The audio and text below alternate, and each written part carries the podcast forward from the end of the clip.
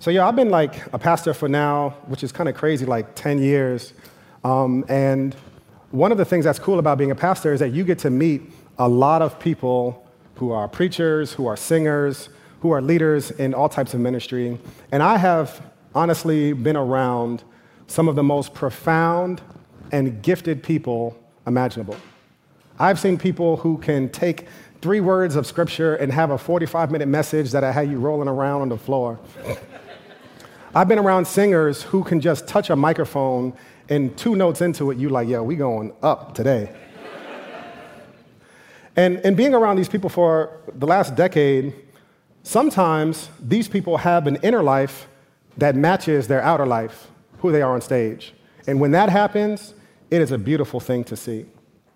But I've also seen the opposite, where people who are supremely gifted and talented, talented beyond, uh, beyond belief, they don't have really a walk and an abiding with Christ that matches their stage performance. And one of the last things that's been happening over the last couple of years has been all of these preachers, sometimes from very large platforms, who have fallen from grace. And for a lot of people, they're surprised, but I haven't been surprised by any of this because one, we're all human, but two, God gives people gifts without repentance. That gifted people are just gifted people. So as a result, I have moved away from judging someone's closeness to God by how well they can do on a stage. And instead, I've looked at something more like the fruit of the Spirit love, joy, peace, patience, kindness, goodness, faithfulness, gentleness, and self control. There is no law against such things. When I think about the people in my life who have truly exemplified what it means to follow Jesus and what it means to be a person that I want to be like, I think about these characteristics. And there's one specifically today that I want to talk about and highlight patience, the thing that every New Yorker excels at. Uh, I think about the people in my life who have been patient with me. I talk about my mentor in prison ministry, Brother Al, a lot because he was extremely formative to my pastoral days and who I am as a pastor. Uh, when I went to uh, seminary, I had just come out of a really unhealthy church situation where the pastor was, again, one of these people who are talented on the stage but don't have the inner life that matches their outer performance. And by the time I got to seminary, to be perfectly honest, I didn't know which way was up. I was a lot more confident about my abilities than I should have been. I didn't have the inner formation that I needed. And when I would go to Sing Sing every Thursday night, and I would meet with Brother Al, he could very quickly identify my immaturity. He knew the areas of my life that I was extremely immature and thought I was better than I, uh, than I actually was. He knew the immaturity in my life, spiritually and emotionally, but Brother Al was patient with me. Brother Al gave me opportunities to thrive, to move forward in ministry. He would sit me down for about a half an hour before each Bible study, and he would patiently walk with me through the scriptures. He'd ask me about my life. He would pray for me. He had something inside of him that I truly wanted, and I don't know that I have it just yet. I've heard one quote by a preacher that says it like this Patience is the decision to move at someone else's pace rather than pressure him or her to match yours. We can go home right now after that. It's a decision that you make. It's up to you to move at someone else's pace rather than pressure them to match your own.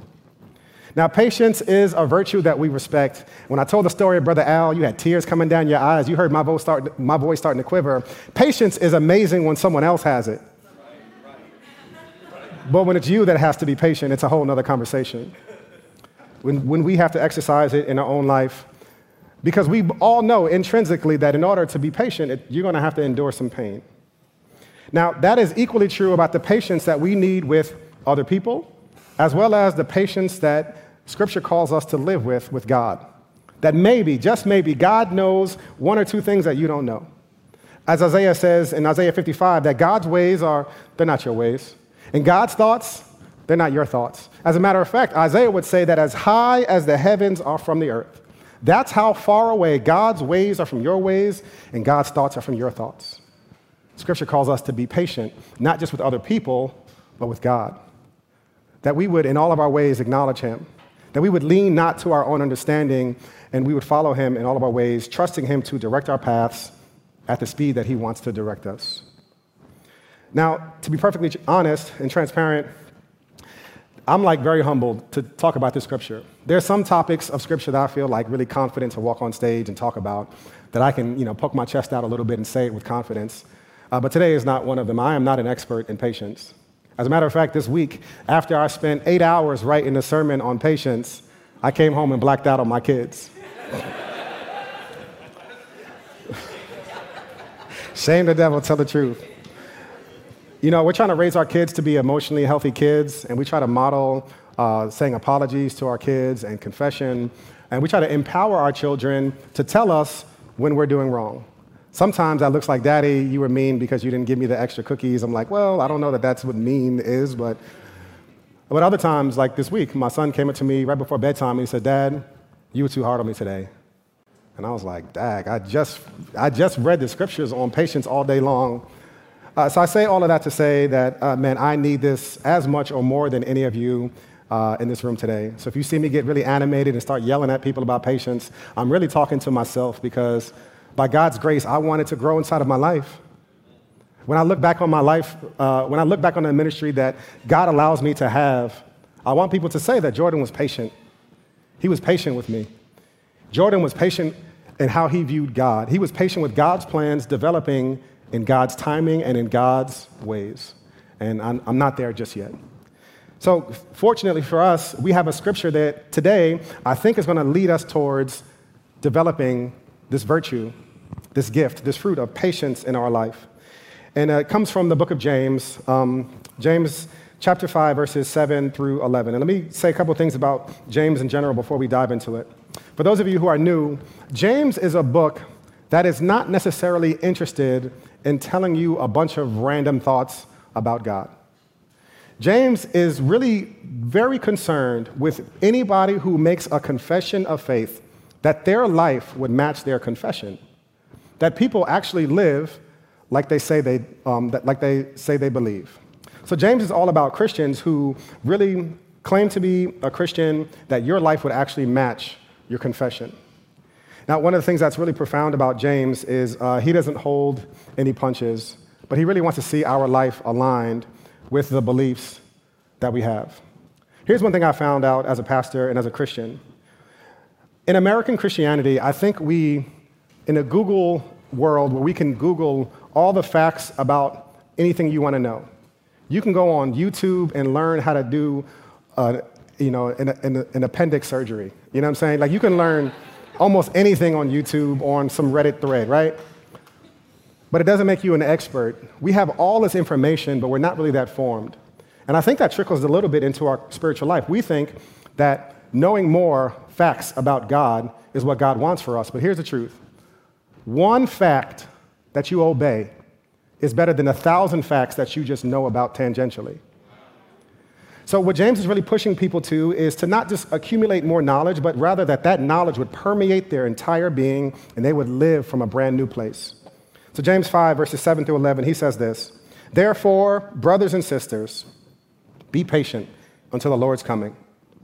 See how the farmer waits for the precious fruit of the earth and is patient with it until it receives the early and the late rains. You also must be patient. Strengthen your hearts because the Lord's coming is near. Brothers and sisters, do not complain about one another so that you will not be judged. Look, the judge stands at the door. Brothers and sisters, take the prophets who spoke in the Lord's name as an example of suffering and patience. See, we count as blessed those who have endured. You have heard of Job's endurance and have seen the outcome that the Lord brought about. The Lord is compassionate and merciful. So, James gives us a lot to think about and a lot to process today, but I want to highlight and draw out from this text four instances, four specific instances that James is addressing of when you should be patient. And then I want to come back after that and talk about why we should be patient. So, the first thing that I want to highlight today is when you should be patient. Um, and James highlights this in verse 7 is in uncontrollable circumstances. We should be patient, James is getting at in verse 7, in uncontrollable circumstances. Verse 7, it says, Therefore, brothers and sisters, be patient until the Lord's coming. Listen to his reasoning and how he explains it. See how the farmer waits for the precious fruit of the earth and is patient with it until it receives the early and the late rains. Now, James was writing this uh, book of the Bible to an agrarian culture, meaning most of the people worked with farming or certainly knew about farming. We live in New York City. Uh, some of you have grown up on a farm and have moved here, so you might really understand this point, but for the rest of us, city slickers, um, this is not a point that comes naturally to us. What James is pointing to, his crowd would have been like, oh, yeah, that makes perfect, perfect sense. Farmers could not change the seasons or rush them. He says, See how the farmer waits for the precious fruit of the earth. What a farmer would do is he would take a seed and they would bury it, and they would wait for the rain patiently. The thing about seasons are you can't rush them. Seasons come and seasons go. There's nothing you can do to speed it up, and there's nothing you can do to slow it down. So, James highlights this to say that there are some times in your life that you are in a circumstance that you cannot speed up and you cannot control. And when you are in that scenario, you should be patient. Now, very quickly, two quick caveats. If you find yourself in a situation that you can change and it's not good, change it. You should change it. Secondly, I want to say if you find yourself in a position that the reason that you are um, frustrated or challenged is because of some injustice that's happening, you should not use patience as a reason to not fight for justice or for truth. I was talking to somebody after service last time, and they were telling me about uh, a job that they were uh, been kept on getting turned down for this job. And I asked them, like, oh, was it because? Do you think it's just because you think it's because you're black? You think it's because you're a woman, or you think it's just because you know of the, the nature of the job? Said no. The, you know, the department is filled with you know black women and stuff like that. I don't think it's for that reason. Uh, if you have been experiencing injustice for some reason, I don't think the scripture is calling us to idly sit back and let injustice just keep going, right? So I, I, want us to have a little bit more maturity in how we apply patience. But if you're in a situation in your life, personally, professionally, where for whatever reason you just can't control it, instead of being frustrated or doing something called overfunctioning, that just leads to misery and frustration, to be patient. I, I think in many ways, God is um, really deepening our understanding of who we are and who He is as a result. Uh, one of the things we've been talking about the last couple of weeks, parenthetically in different conversations, is that we are all limited people. There is a limit to what you can do, there is a limit to what you can accomplish. There's also a limit to what you can endure. And in some ways, limits are God's gift to us. One of my mentors says it like this that limits are God's grace in disguise in our life. There are situations that you are in right now that are maddening, they're frustrating, they're really sad, and you can't control the outcome. And instead of becoming frustrated or trying to do too much that you can't do, James would say you should be patient. See how the farmer waits for the rains.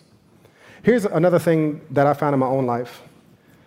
When I find myself frustrated and angry in situations that I can't control, what I'm trying to do is really, it's, you know, being impatient, that's just a war for control. And what I've instead realized is that many times God is inviting me to embrace my limitations. How do I do that? I, oftentimes it's me just praying and saying, Lord, this is a situation that I find myself in, and I've been trying to change it. And usually it's, you know, someone else, and I can't change it. They're not changing, or the situation is just not changing. And I do two things I confess my limitations and I grieve the losses that I'm experiencing. So, number one, I confess my limitations. I need to remind myself that I'm not in control, that there is a God and his name is not Jordan. Number two, I do have to grieve those losses and not pretend like it doesn't bother me. And I would invite you to do the same thing. If you find yourself in an uncontrollable circumstance, be patient. And you can do that by confessing your limitations in prayer and grieving those losses. Uh, so, number two, this one's going, this one's going to cut a little, a little bit. I'm going to step on some toes right now uh, to be patient with other people. Be patient with other people. Brothers and sisters, do not complain about one another so that you will not be judged. Look, the judge stands at the door. Now, it's really interesting. James is talking about patience, and when he gets to other people, he doesn't say, like, don't curse someone out. as a sign of patience or impatience. He doesn't say don't punch them because most of us have enough self control to not spaz out on somebody. But what James is doing is kind of going underneath the surface. James knows that people are not just spazzing out on each other. He says, don't complain about one another. James knows that what we do with the impatience we have is we don't, even, we don't even take it to the person that we're impatient with. We take it to someone else and we complain about them to someone else. James says, don't do that because by doing that, we're bringing judgment on our lives. So, James would tell us that uh, grumbling, I, I think it reveals two things in our life. The first thing I think complaining about other people reveals in our life is pride. You think you're better than them. The reason that you're complaining about them and you know, talking dirty about them behind their backs is you think you're better than them. I think one of the challenges with pride is something that I see in my own life. It makes us so inflated in our own eyes. And we can see the speck in someone else's eye, but we can't see the beam in our own. Even worse than that, I think it reveals a theological problem. We're not patient with other people because we don't think God is patient with us. If you were to read the story of Scripture, the story of Scripture is not about people that got it. Oh, God says this? Oh, man, yep, I'm gonna do that and then they're perfect for the rest of their day, but rather that person after person, man after man, woman after woman, these are examples and stories of people who kept on getting it wrong, and there's a God of grace who comes and meets people exactly where they are. That is what grace is. Grace will meet you profoundly and exactly where you are. It won't leave you where you are, but it will always meet you at where you are. That is a story of Scripture of God coming down to earth in the person of Jesus. Why did He do that? Why not just give us a list of things to do? That's what every other religion tells us. God came down in Jesus because he knew we could never make it up to him on our own. And God is patient with people. Here's what Paul says in 1 Timothy 1 and 16. He says, But I received mercy for this reason, so that in me, the worst of them, Christ Jesus, might demonstrate his extraordinary patience as an example to those who would believe. So, who was Paul? Paul was a man who uh, before he became a Christian, Paul was ordering hits on, on Christians. People would come and lay their tunics, they would lay their Avirex jackets at Paul's feet before a hit was about to go down. Paul, um, Paul could have been charged with RICO charges for all of the murders and the assassinations that were happening in the early church. That's how high up he was. And Paul says, The reason that I received mercy was this so that God can display, so that God can show so that God can illustrate not just his ordinary patience, not just like his above average patience, his extraordinary patience towards everybody who would believe. You know, if you were to make friends with people in Scripture, you would see people uh, that have just had tremendous failures. People that have denied Jesus straight, straight out over and over and over again. And Jesus' response is patience, because God is patient with people. Some of you have this version of faith where as long as you're doing good enough, whatever your good enough is, you're okay. You, you, you'll come to church on a Sunday. But when you dip below your standard of goodness, when someone else dips below your standard of goodness, you think that God cannot be good or gracious because you yourself are not that good or gracious. But God's goodness and His patience is better than yours, and we should thank God for that. So I think it reveals in us, whenever we're impatient with other people, that we're prideful, that we think that we don't need God's grace and we're missing out on the patience of Jesus, who is patient with us to meet us exactly where we are. And by God's grace, He will not leave us where we are. But another thing that I think grumbling or complaining about other people reveals is ignorance. And I say ignorance, I know that's a kind of an offensive word a little bit, but we just don't know what to do with the discomfort that we have with other people. So the only thing that has been modeled for us in our families has been talking about them. That's all we know. The only tool that we grew up with is, a, with a ham, is with a hammer, so everything looks like a nail. So, one of the things I've realized is we don't know how to deal with the issues that we have with people in a healthy way. And it, what it means to become a Christian, to come into the family of God, is not just that you make a confession of faith and you get into the water, but that now you relearn what it means to be a child of God, to be a brother, and to be a sister. And everything that from your family of origin that you grew up with that doesn't align now with what it means to be in the family of God, we discard that. So, what does it mean to deal with people who have, that you have issues with? It does not mean to complain about them, uh, but it, it means something that we see in Ephesians 4:29. So Ephesians 4:29 says this: "No foul language should come from your mouth, but only what is good for building up someone in need, so that it gives grace to those who hear." This could be a whole sermon in of itself. One of the things I've discovered recently is I have changed from thinking about what is wrong with someone to what has happened to them. Most of my first inclination is when someone does something or someone says something, I'm like, yo, that's just whack. Like, what's wrong with them? Instead, now I think to myself, well, I wonder what happened to them that have made them become the person that they are today. So instead of what happened to um, who, you know, what's wrong with them, changing it with a little more curiosity to what happened to them. Now, here's what you'll realize the people who are the most dysfunctional are in the greatest need. These people are in need of honesty, of, of grace, and um, this is what Scripture calls us to do. So, this, the Scripture in Ephesians 4:29 is not just about not cursing, although it probably includes that. It also means the way that we are not complaining or talking about other people behind their back. So, instead of complaining about them, speak graciously, honestly, clearly, and timely to them. This is what it means to be to deal with people in the family of God. This is how you build up someone in need. So, to speak graciously requires that we ask, do I want to make a point or do I want them to grow? If all you want to do is make a point, then you'll include a lot of stuff in that conversation that is not necessary. So, graciously is not meaning that you're like sugarcoating stuff or lying. It just means that you remove everything that is not necessary to make your point and you say it in a way that they are most likely to hear it. One of the things that's really like um, a challenge is that we go into a lot of conversations saying things how we feel like we want to say it instead of considering how do they need to hear it. So the first thing is to speak to people graciously. Second one is honestly. Don't lie to people. Like if something offended you, you should, sh- you should say, This offended me. If something was like done incorrectly, you should say, That was done incorrectly.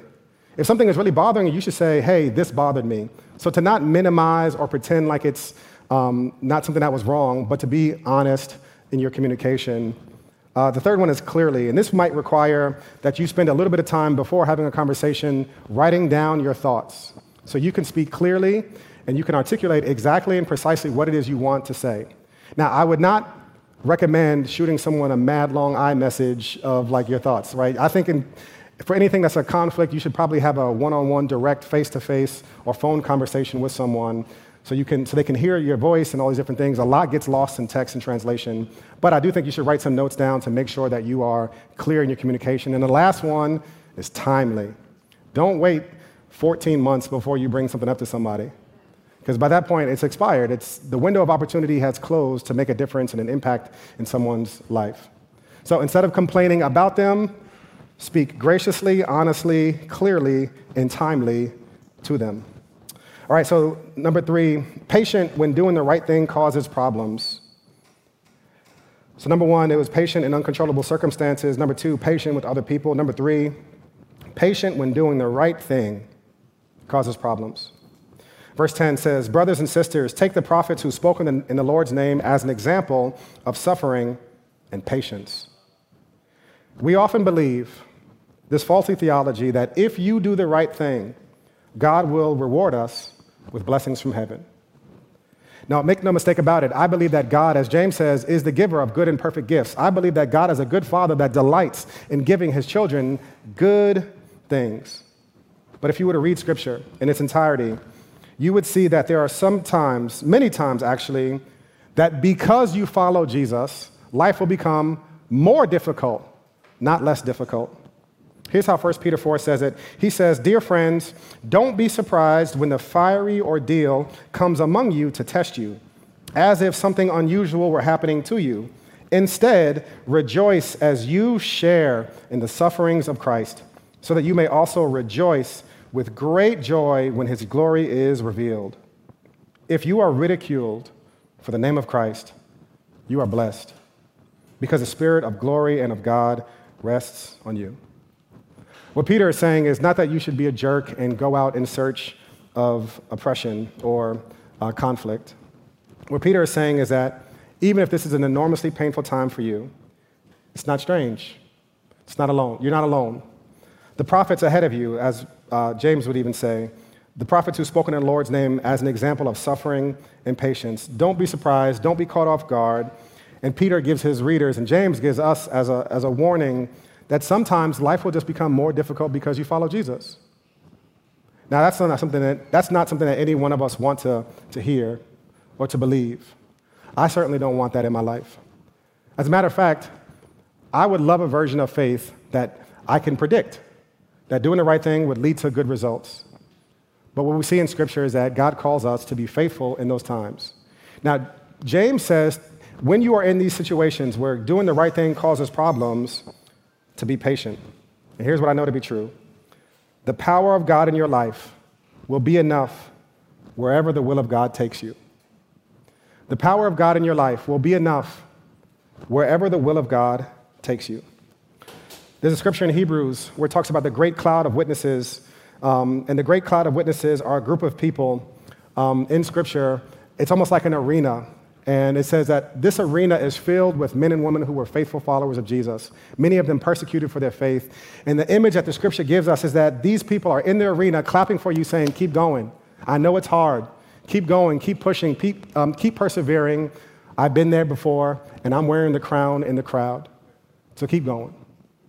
If you find yourself in a moment right now where you are in a crossroads, you came to New York to get away from faith, and now you found yourself back here in faith, and now your faith is putting you in hot water.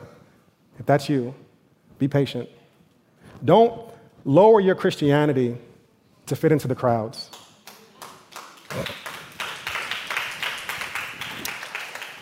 The main reason is the crowds are going to turn on you one way or the other.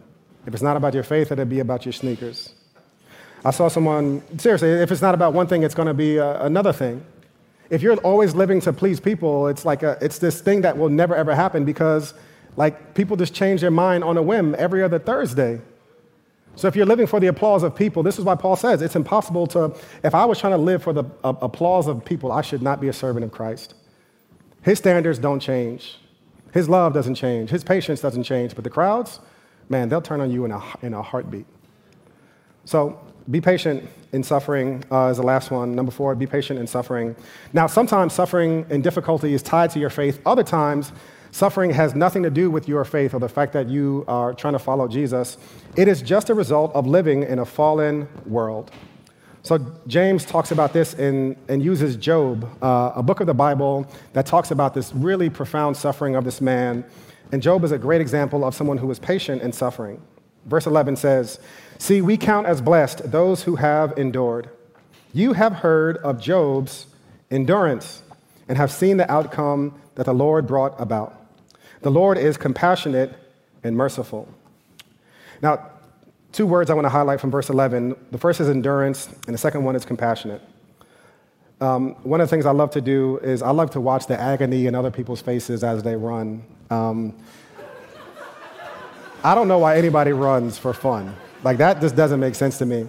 And the main argument I have against running is this look at anybody's face who's running and tell me they're not miserable. Unless they're like in a super elite runner, you know what I'm saying? The East Africans, and they just like running like 100 miles an hour. Take them out the equation. The rest of the 99.9% of people, they're always miserable when they're running. And that's because running is an endurance sport. Implicit in endurance is that there's a misery that you have to endure to get to the finish line. So when scripture calls us to endurance, it's not calling us to a, a nice little jog around um, Morningside Park. It's calling us to the race of faith, to endure. To endure means I do not want to keep going, but I'm going to keep on putting one foot in front of the other. One of the things that has been most helpful to me um, is that if you find yourself in a difficult place, never believe that what you are going through is meaningless. If you believe that it is meaningless, it's going to cut your endurance from right, right from under you.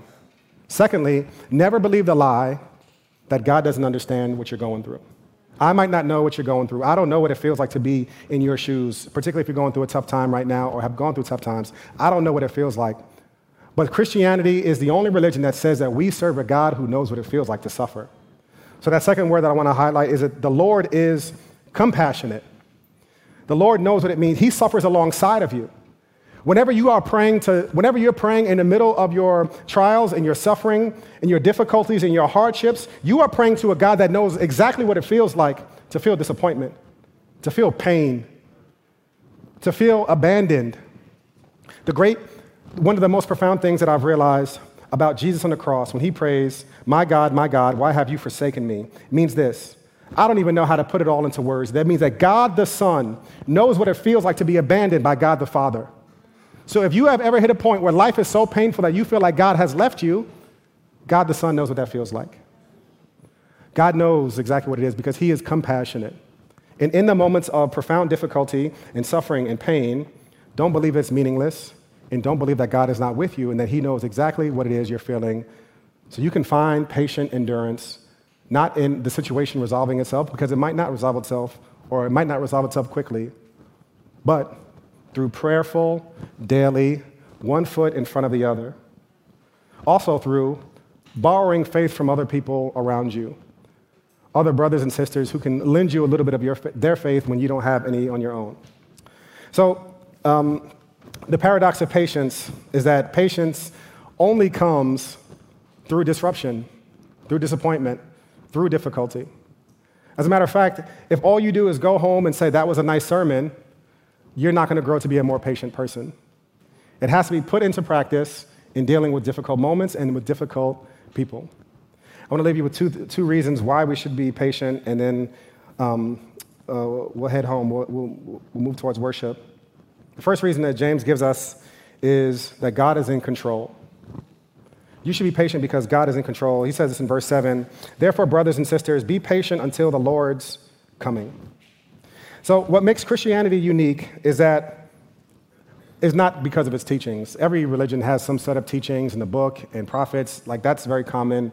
What makes Christianity unique is that it, it claims that God entered the world, was crucified, and was raised from the dead.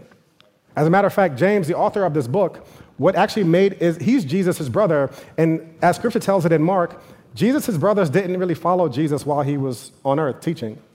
They didn't follow Jesus because of his teachings. What made James a follower of Jesus was Jesus' resurrection, that he saw something after Jesus was crucified. And what he saw changed his life and made him willing to not just write letters about Jesus, but James was eventually executed for, for his faith. And what James is telling us is this I have seen the resurrected Jesus, the one who was raised in all power. And if you're going to have patience, one of the reasons is we believe that we serve a God who was raised with all power in his hands. And one day he will right everything that was wrong. But in the meantime, we can be patient. Last thing that uh, James says as a reason to be patient is that God rewards our patience. God is honored by our patience. James 5 and 11, it says, See, we count as blessed those who have endured. Galatians 6 and 9 says, Let us not get tired for doing right, for after a while we will reap a harvest and a blessing if we do not give up. So, um, the last thing I know about patience is that it's not something that you can will yourself to, but it's something that the Holy Spirit has to produce in our hearts. Uh, we need God to be patient, and we need God to put this stuff into practice. Let me pray for us right now. Uh, Heavenly Father, I pray that you would take the words that we have just heard, and Lord, you would sow those seeds into our hearts, and that our hearts would be able to receive them, and that they would be good soil to produce a harvest a harvest, Lord, of patience, of not complaining about other people, but in having healthy, healthy, honest conversations with them, of rehearsing your grace in our lives, of submitting our will to your will, of confessing our limitations. And Lord, I pray that you would give us the endurance to endure, to be patient, to honor you. In Jesus' name we pray. Amen.